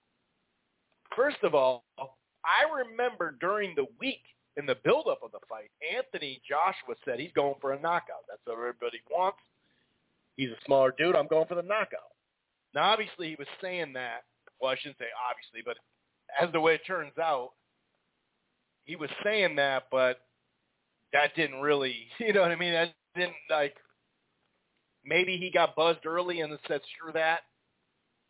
Maybe he was saying it so he thought Usyk would just come out and brawl. But he tried to go kind of skill for skill, which was a bad deal there. Also in that interview, Eddie Hearn talked about Tony Yoka. And Yoka does want to accept the fight with Hergovic for that IBF final eliminator, and said they started speaking in Top Rank about making it happen, which that would be great. That would be great. Edgar Berlanga and Steve Rolls are set to fight at the Madison Square Garden in the Hulu Theater March 19th. So it'll be nice, you know, to get him back. And then if he's successful, he'll probably fight June 11th at Madison Square Garden. Of course, on the eve of the annual National Puerto Rican Day Parade in Manhattan. And we need that back, baby. Not the parade. The parade's going to be there. I'm saying we need that weekend back, man. That's a big weekend. That's a good weekend. Couple other news items. Oh, Conor Benn to fight Robert Guerrero or Mauricio Hooker, says Eddie Hearn. Broner, this is what he said to Broner, to ESPN about Broner. Broner would like a fight before, because he's now on a crusade of seriousness. He says he's ready for Conor, but wants, you know, to fight in March if possible. If not, 2 names, Guerrero and Hooker, the O2 Arena. So basically, Broner just wants a fight to, you know, get good. Now, here's a fight that hasn't been announced, but it will be announced in the coming weeks for sure on Showtime. This is going to be a good fight. This is a legit fight. Roger Gutierrez, who is the real, quote-unquote, WBA champ, the former interim or regular, whatever WBA, got stripped of it. But Roger Gutierrez and Chris Colbert will fight in a headline Showtime card. This is Keith Idich. He's saying February 26th. And that was the working date for Charlo and Castaño, so that kind of makes sense that that would be that. So that's dope. I like that fight because now, you know, if the WBA wants to figure shit out, well, figure that shit out then. Let's have them fight. So I'm pumped for that fight. Gary Russell Jr., my father had his foot amputated. I've been somewhat training myself. This is according to Keith Idich. Well, according to Gary Russell Jr. Man, I feel for him, man. I feel for the father there and the family and everything. They're a tight-knit family. That sucks, dude. That's rough. I heard it was diabetes, man. Oof. Ooh, ooh, ooh, man, that's nasty. That is tough. Some more news. This is the Daily Star Sport is all over the place, right? But they have a headline once again, and we've talked about this a couple times. BT Sport set for massive takeover. Boxing giant DAZN Premier League rights. So that's that whole they're going to buy them out thing, right? That's what they've been talking about for a while. You know, that their sports streaming service is nearing a deal to acquire BT Sports for an estimated $800 million. The purchase is expected to give access to the highly sought-after rights to the Premier League and the UEFA Champions League matches. And we've always said that this would, you know, they're successful in Italy with that. They've been successful in Japan for quite some time. They haven't had success here yet, but that would be monstrous for the UK or for DAZN, those rights. And then boxing too? I mean, that combination would be deadly. That would mean so many more subs over there. That would be phenomenal for them. There's just no doubt about it. Now, of course, at the end they say, you know, and actually, did they bring up Discovery? Oh, representation of BT and DAZN along with rival bidder Discovery Inc. So Discovery's trying to jump on this. That's right. Are yet to comment. The later emerged as rival bidder. When discussed, you know, with those two, the Sunday Telegram previously claimed that the U.S. media company, which owns European sports network Eurosport, offered to form a joint venture with BT, which is being considered as an alternative to a sale. While Discovery is still in discussions, DAZN is viewed as a leading contender at the moment, according to two sources cited by Reuters. And, you know, they also say, of course, this shit could fall apart. You know, it happens. You know, who knows? I don't know. You know, so they go on and talk about how much the deal's worth and whatnot. So, yeah. But that would be a huge, huge deal. I mean, talk about a get. I don't know what that would mean for the actual subscription amount. Of course, like Sky Sports and BT. BT, I believe, is subscription-based, too. So, same as Sky Sports. So, but, yeah, that would be massive, and that would help boxing in the UK that much more. I really do think that, because that would bring that many more people. You know, if they can land some big fights on that streaming, you know, I mean, more power to it, because we get those fights, too. But, man, like in the U.S., I'm saying. But, oh, by the way, Dillian White, for another week or so. Dillian White's going to appeal that 80-20, which makes sense.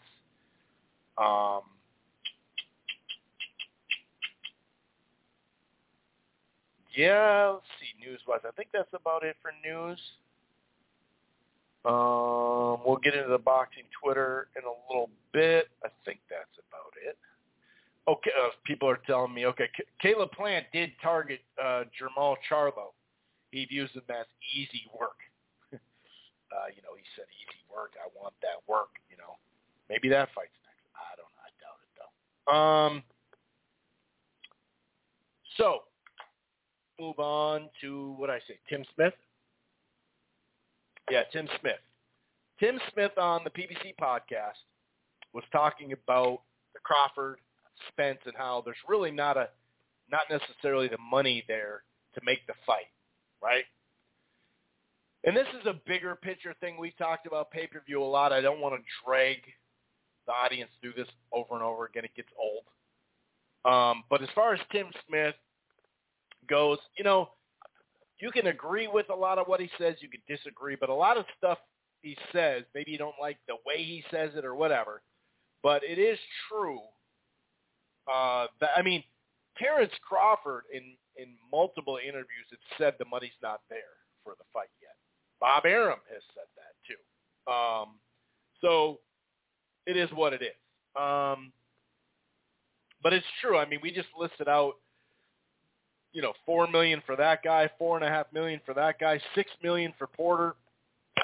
If you got $6 million for Porter, Crawford, well, then obviously the number is going to be bigger than $6 million. Now, does that mean 7 or 8 or 9 or 10? I don't know. Was he willing to do? Didn't Bob Arum try to give him $10 million straight up to fight Pacquiao? And they were, I think the rumors were reported that he was willing to take 8, but a percentage on the back end. I don't know. I like to talk reality. Okay, here's an example. Kevin Ioli just had a he was talking about, you know, fighters being overpaid, and he said Devin Haney made $5 million in his last fight, and I think he said 4 against Linares. Let's just say $4 million, right? 4 or 5, whatever. Let's call it 4. So I heard it was 4. He's saying it's 5. So it is true, though. Like, if you wanted to make – and I'm not saying they're going to make this fight in 2022, okay? If you want to make a fight, Gervonta Davis against Devin Haney, and he just got $4 or $5 million in that type of fight, what do you think he's going to need to fight Gervonta Davis? And is it fair, like LRB said, too, well – so I got to sit there and overpay someone like $7 million, $8 million just to fight them just because they're overpaying them? You know, time and time again, you heard media and part-time media talking about, you know, when Thurman and I'm going to go quick on this, but Thurman and Danny Garcia fought, did a really sizable gate, and then it also did a major rating, right, on NBC. And I remember people saying, man, they're both getting paid $1 million. And I think it was more than that, but that was what the purse, you know, the official purse statement was. We all know that's usually, not always, but sometimes more, especially with Heyman fighters. But they would be like, God, they're both making $1 million. They're this, that, and the other. They're freaking out that these guys are making this kind of money. But then turn around and be like, well, they're making too much money. But then why aren't you now putting those fights on free TV instead of pay-per-view? Well, you got done saying that they shouldn't make that much money, you know, even though Danny Garcia was known as a ticket seller. But my point is, time and time again, you'd hear that when it came to Al Heyman. Now you're hearing only fighters are getting paid, but it's not Eddie Hearn's fault. Case in point, $10 million for Mikey Garcia and Jesse Vargas. I mean, that's an overpay. The overpays that giving Golovkin $15 million, even if they gave him $7.5 million and the other $7.5 were in stock, that's still over. $7.5 million to fight Stevie Rolls is still an overpay. But they, you know, it was supposed to be $15 million or whatever. My point is, now we're hearing the fighters are making too much, and that is true. A lot of them, no doubt. I mean, we just said Crawford for $4 million. To fight, or $3.54 million for Benavides. Like, that is an overpay. I get it, but part of the reason, to draw it back here, that's part of the reason why it is tougher to make this fight. We're not even talking about purse split. We're not even talking about 60-40, 50, you know, 50-50. We know what Crawford's thoughts are on what the purse split should be. We know what Spence's thoughts are on what the purse split should be. Spence has said, you know, 60-40 sounds like a good number. He's joked about 70-30, and then he even went as high as saying, I might have to 80-20 him. I thought that was a joke, but whatever. He said it. I just want to put it out there. But 60-40, which I think is a fair deal for Crawford. But when Crawford hears news of that, to be fair, he does say that the fight can't happen for 60-40. If anything, I'm the 60-40. I'm the A side because he has more accomplishments, and he means, you know, belts at different weight classes. But we all know who's fought the better fighters, and who produces revenue is what it comes down to. You know, time and time again, even Floyd Mayweather, before he started producing a lot of revenue, he used to say, I should be the number one paid guy in boxing. I'm the best. I'm the pound for pound. And, you know, he made those correct statements. He was the best. He was pound for pound. But until he got to fight Gotti, until he got to fight Zab Judah, and then ultimately Oscar De La Hoya, he wasn't a guy that, you know, brought in a ton of revenue. But the second he got the opportunity, it was a successful pay-per-view with Gotti and Zab and whatnot. So this is how this fight could be made, the best possible chance of these, of Crawford and Spence being made within about a year's time. And that doesn't, and I know people don't want to hear about 2023. Okay, I know you don't want to hear about it, but I'm here to be realistic about this shit. Okay? That's what I'm here to do, and that usually helps you along with what you think a fight, when a fight can happen. It'll be the same people that says, I just want the best to fight the best, but then they'll bring up business stuff for other stuff. So it's like, this is realistic of the business, dude. This is how it would happen, right? The best possible chance, let's say.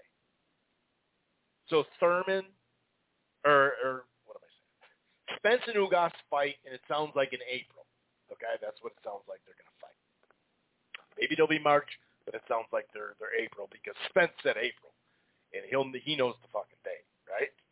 So, and Ugas did say March or April, but Spence recently said, no, it's going to be in April, right? So he fights Spence Ugas, let's say. Now, I'm not saying Ugas doesn't have a good chance to beat him because he does, especially with all the unknowns from the injuries and all that and the time out of the ring on the Spence side. But let's just, in theory, since we're talking about Spence and Crawford, let's just, because I know people are going to mess with me, no, Ugas is going to beat him. This is theory, okay? So Spence beats Ugas, let's say, right? Crawford fights someone, maybe like Bernie the Boxer said, he'd go to 54 for a fight just to go up there, see what's up, see if he can get a shot at the undisputed. I doubt it in that time frame. I don't know when the WBO belt is due compared to the other ones. I think that the other ones are ahead. I think the WBC is actually ahead. But anyway, so they fight. Spence moves on and wins. Now, Spence also has a potential WBA Stanonius and Butaev winner. He may, to keep that WBA belt, he might have to fight Stanonius and Butaev winner. Maybe. There could be a step aside too, as we know, right? Now, here's the deal. If Thurman wins February 5th over Barrios, there's a good chance Thurman's going to be a big fight. Whether that would be Crawford or Spence, I don't know. It would make sense for it to be Thurman, for Spence and Thurman this summer. Or not this summer, but later this year, because if he fights in April, he's probably not going to fight this summer. So that's a possibility, right? Now, life after Crawford, maybe Thurman would still be there. Or if Crawford, you know, and I don't know if he's talked to Al Heyman or not. I don't know if Al's reached out to his side. I don't know if Crawford's reached out to his side. But they need to reach out at least to check the temperature. Because it's going to be a multi-fight deal, more than likely. But if he could fight, if Thurman gets through Barrios February 5th, if Crawford could fight Thurman, and then Spence fights his mandatory, that could work too. And that would be a good look, much like if he could somehow land the undisputed Crawford, at 54, that'd be a great look, right? But if he could get Thurman too coming off a win, that would be great because that's not a Spence leftover. And I know, like I said earlier, that people say, it's a Pacquiao leftover. That was 2.5 years ago, actually longer probably now. So my point is, Crawford would get to face, Kell Brook and Porter were after Spence already beat him. So to get to have Crawford get a shot at Thurman first, that would be nuts. That would take a multi-fight deal, which, if he was willing to extend Top Rank in 2018, he should be able to – he's not Canelo, folks. He's not Canelo. So he should be able to do that, And even a handshake, like Mikey Garcia was a fight by fight. And, on a fight by fight, knowing each other, whatever, Garcia and Al talking, Mikey was able to get a comeback fight. He was able to get a highly ranked at 130 anywhere, at 140 anyway, a highly, no, 135 actually. Or was it 140? Yeah, it was 135. I can't remember the dude's name, but he knocked him out right away. He was also able to get Broner and Easter Jr. and Spence, and it was fight by fight. Now, ultimately, he didn't have to pay him all this money that DAZN was going to pay for Jesse Vargas and that too. So it goes both ways, you know, but he probably felt more comfortable because he had assets to give him. Well, whether he has to sign or not, and I think, you know, Crawford obviously is a bigger threat to beat Spence than Mikey was. So I'd assume he'd have to sign a multi-fight deal, but it shouldn't be that big of a deal because, you know, they have all the welterweights. So, you know, the big names anyway. So my point is, however this mixture happens, whether Spence fights Thurman later in the year or, you know, which would be dope too if Crawford fought Thurman, and then Spence got his mandatory out of the way, and then February 2023 they fight. And that would only be a Fox thing probably because Fox has the Super Bowl. So they could do, you know, the conference final, the playoffs, which is going on, starts this Saturday. They could advertise the Spence Crawford fight through the playoffs, maybe get a little spot during the Super Bowl, maybe not as much as the Wilder, you know, Fury obviously, and I'm sure Fox, you know, but if Fox could own the whole fight rather than split it, maybe they would give him a little look during that, you know, quick little look. But either way, to make the fight happen, to get the buzz going, that's probably the best way right now, especially when Spence didn't beat Pacquiao, to, you know, pass the torch to an extent anyway. Not like it was a handful of years ago, but it's still some sort of torch passing, right? That would, from, you know, these next several months, building, you know, having them both fight, building their name. I mean, if Crawford and Thurman fought on Fox, they'd promote the shit out of that. So that'd be a promotional run. That'd be a promotional run that Crawford's never had, the way Fox does it, way in advance.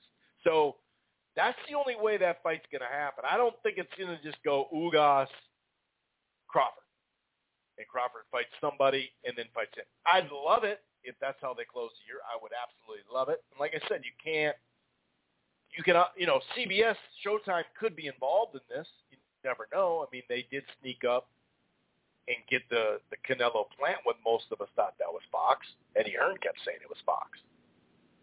But maybe that had to do with the money they didn't make, Fox and Spence Pacquiao, because Spence had to pull out. Maybe that had something to do with it. And they were like, hold on. So I don't know. But that's probably the most realistic way that it would happen. And maybe it would be just a two-fight thing, you know.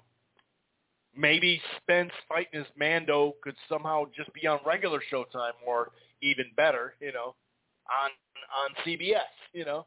But I really don't know. I just think that's how it would be needed to build. And if anyone's going to complain about that, beyond your Spence or Crawford fanboys, that'd be ridiculous if you complain about that. If they mapped it out like that, that'd be the bomb. That would work for me, and I think that would be probably the best way for it to realistically happen at 147. Because I believe this next 12 months, you know, it's like he's going to move up to 54, Spence. And obviously Crawford, according to Bernie, his guy, Bernie the Boxer, is going to be up there maybe too. I don't know. So maybe they end up fighting at 54. But what we do know is before that injury, you know, with Spence, he was going to fight Ugas, but the Pacquiao fight popped up. And he said, I'm going to fight these dudes. I'm going to fight Pacquiao. Did he say Ugas too? I think he said, I'm going to fight Pacquiao, maybe Ugas, and then Crawford. Or was it just Pacquiao, Crawford, then I'm going to 54? He said something like that. But he did definitely include that. He included that. that I want Crawford, and we're going to see if we can make that fight. If not, move on. So that's what I think of Tim Smith's comments. That's what I think of realistically making it. Could Tim set it a different way? Yes. You know, sure. But what he's saying, he's not really far off on at all. He's right on the money in most of it. Anyway, boxing Twitter segment. Oh, yeah. We got some dandies. This is Victor Ortiz's 2020 fight goal. Let's go, he said. This is his goal. Number one, Jake Paul, tune-up fight, he calls it. Number two, Canelo Alvarez. Oh, wow. Number three, Danny Garcia. Number four, Terrence Crawford. Number five, Errol Spence. Friends are friends, but my career is first. Hashtag my kids, hashtag family. So he wants to tune up, and then forget Dan. It should be Danny Garcia. I mean, how are you gonna go to Canelo after the tune up, and then fight Danny Garcia after? Like, if you go ahead, I'll just say he'll beat Canelo, right? So Vic beats Canelo. Who the fuck's gonna watch the Danny Garcia fight then? But yeah, I thought that was a good little boxing Twitter segment. That was pretty fun. Well, here's some fanboy stuff. Ryan Garcia beats everyone from 105. What are you bringing up 105 for? Ryan Garcia beats everyone from 105 to 160. Only losing to Canelo. And in 3 years, Garcia beats and stops Canelo being the best boxer in all of boxing. That is some extra fanboy stuff. Jermell Charlo's silence has me concerned. He might be about to make a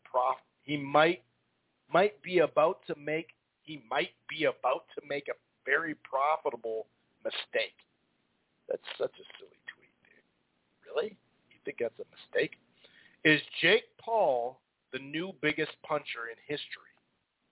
The guy is basically doing what Wilder did his whole career by putting cream puffs to sleep. So why aren't people hyping him like they hype Wilder? Boxing Scene told me. This is a forum thing, isn't it? Boxing Scene told me it's not easy to put a bum to sleep with one punch, and it takes generational power. Isn't that what Jake Paul is doing? Making it look easy with the windmill? This is funny because, first of all, you got to knock out a boxer. I mean, that's pretty easy. Crawford and Spence think by letting their fight marinate, it'll do Pacquiao and Mayweather numbers. Yeah, right. I don't think that's what it is. There's a lot of HBO nostalgia going around. 80s and 90s, okay, but the O's, the 2000s, they're mostly clueless as to how to spend their budget and invest in tons of money in poor fights and missed mandatories. HBO Boxing snuffed it too late, if anything. Yeah, I mean, the production, I'll always say they're the number one, but a lot of people love to like, and it gets you retweets and likes and listens and followers and all that, but a lot of people love to go, oh, man, I just miss HBO so much. They made some bad decisions down the stretch. That's on them. Devin Haney to the WBC. If my belt is the junior one, make me the mandatory for the real one. I hear you there. Oh, this is Shakur Stevenson said this a few hours ago. My next opponent going to be a big surprise. Pound for pound me, please. So is that Lomachenko? Is that Loma? Is that Lomachenko he's talking about? That would be something, wouldn't it? I think we already mentioned this, but Usyk and Joshua rematch looks set to land in April, and a date in April in the UK, which would be dope. That would be dope. And that kind of lines up, with the time frame. Eddie recently have said, hey, wait a second, it's going to be February before you know it. Okay, so. Oh, here we go. That's right. This So Montero is the guy, I guess you probably guys could have known, but Montero's the guy who's a cheerleader, a fanboy. He loves to say all this stuff about fanboys, loves to destroy a lot of PBC fighters, especially black fighters. He'll retweet all sorts of crazy shit about black PBC fighters or PBC fighters in general. Then when the tables are turned and it's similar, you know, like excuses, Lomachenko used the excuse. He said, yeah, I don't like that, but he didn't retweet a bunch of shit about him. You know what I mean? He's always been this way. This is him. But this is Montero with this new, and this kind of made me think about from this tweet too, with the Ortiz thing. And this is actually, this isn't him. This is what I was about to read. But this kind of made me remember, so I wouldn't get messages saying, what the fuck? Okay. Martin nearly beat Wilder's only top guy on his resume. After seeing the fight, I think Martin had a point on why he would have defeated Wilder. Ortiz had ring IQ to weather the Prince's storm. If that was Wilder, he would have panicked and got stopped again. Martin should be considered better than Wilder.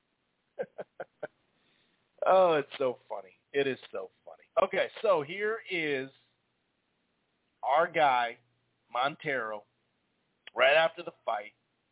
Luis Ortiz's best W is Charles Martin, which that's not true, but, you know, we'll just keep going. Luis Ortiz's best W is Charles Martin, who was flattened in two by Joshua, beat by Kozlowski, and on his way to losing to Glaskov before the freak injury. The Cuban was way down before scoring the TKO win.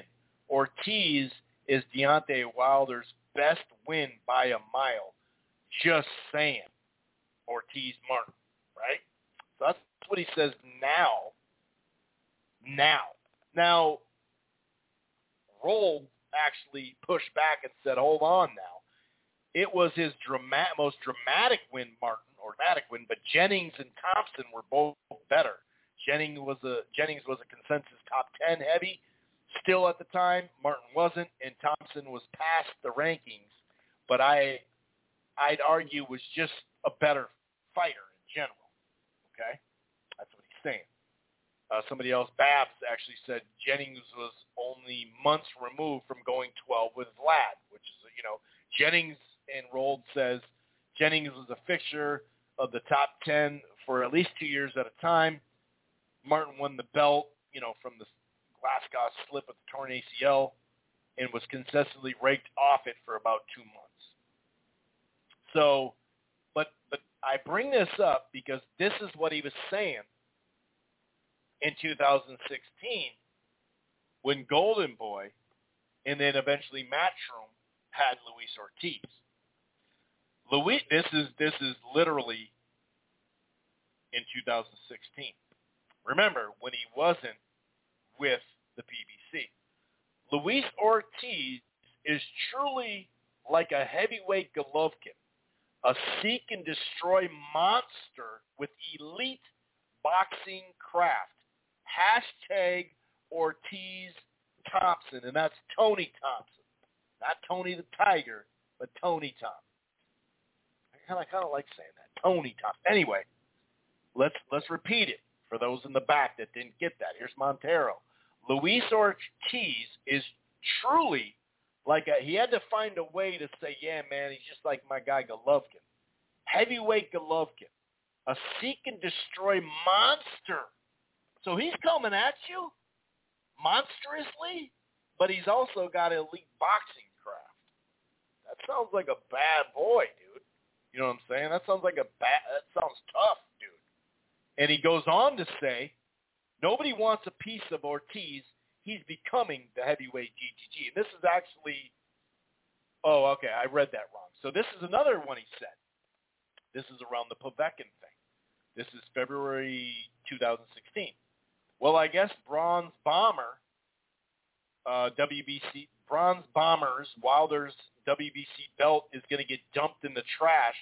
Povetkin's people won the purse bid by over $2 million. I thought it was more than that they wanted by. But anyway, And he adds to the tweet, that was what it was. He added to the tweet, nobody wants a piece of Ortiz. He's becoming the heavyweight. So he not only was, you know, because Povetkin's side won the purse bid, he was like, oh, it's a wrap. Wilder's not going to fight Povetkin, and nobody wants a piece of Ortiz. He's becoming the heavyweight GGG. That's what he was saying. That's what your boy was saying back then. That's what he was saying. So don't you ever forget that. Oh, here's some more news. I think we talked about this, though. But he's been told that the Charlo-Castaño rematch will take place either March 12th or March 19th at the Toyota Center in Houston. It was penciled in for the 26th. It's going to be on Showtime. So, yeah, there we go. That's it. That's all I got. I think that does it. Yep, that does it. So, yeah, enjoy the fight. Like I said, the reason why there isn't a big preview is because Joe Smith Jr.'s opponent had to fall out, Callum Smith. And don't get me wrong, you know, I thought that was going to be a fun-ass fight, like a good TV fight. I had Joe Smith winning the fight, but I thought it was going to be a good fight, you know. So there's really nothing to break down when it comes to that now. Abraham Nova is taking on William Encampacion. I forgot his damn name. But let's hope the undercard in general,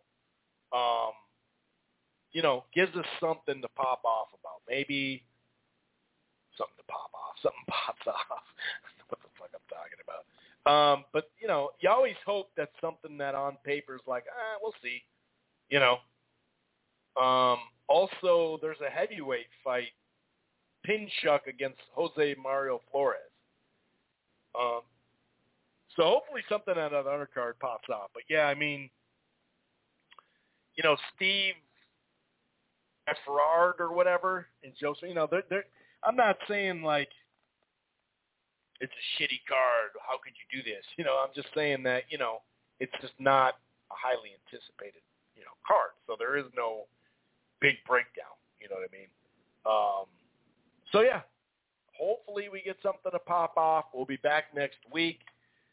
And I did get a couple messages saying, where's that pay-per-view list? You're bullshitting. You're just trying to, let's see. You're trying to duck it. I'm ducking this pay-per-view list. And you know the PBC is putting on pay-per-views that would never be on pay-per-view. And you're lying, basically, about all these pay-per-views that did below 300,000 trash pay-per-views. That only now the PBC are the only ones putting on mediocre main events on pay-per-view, right? That's the theory.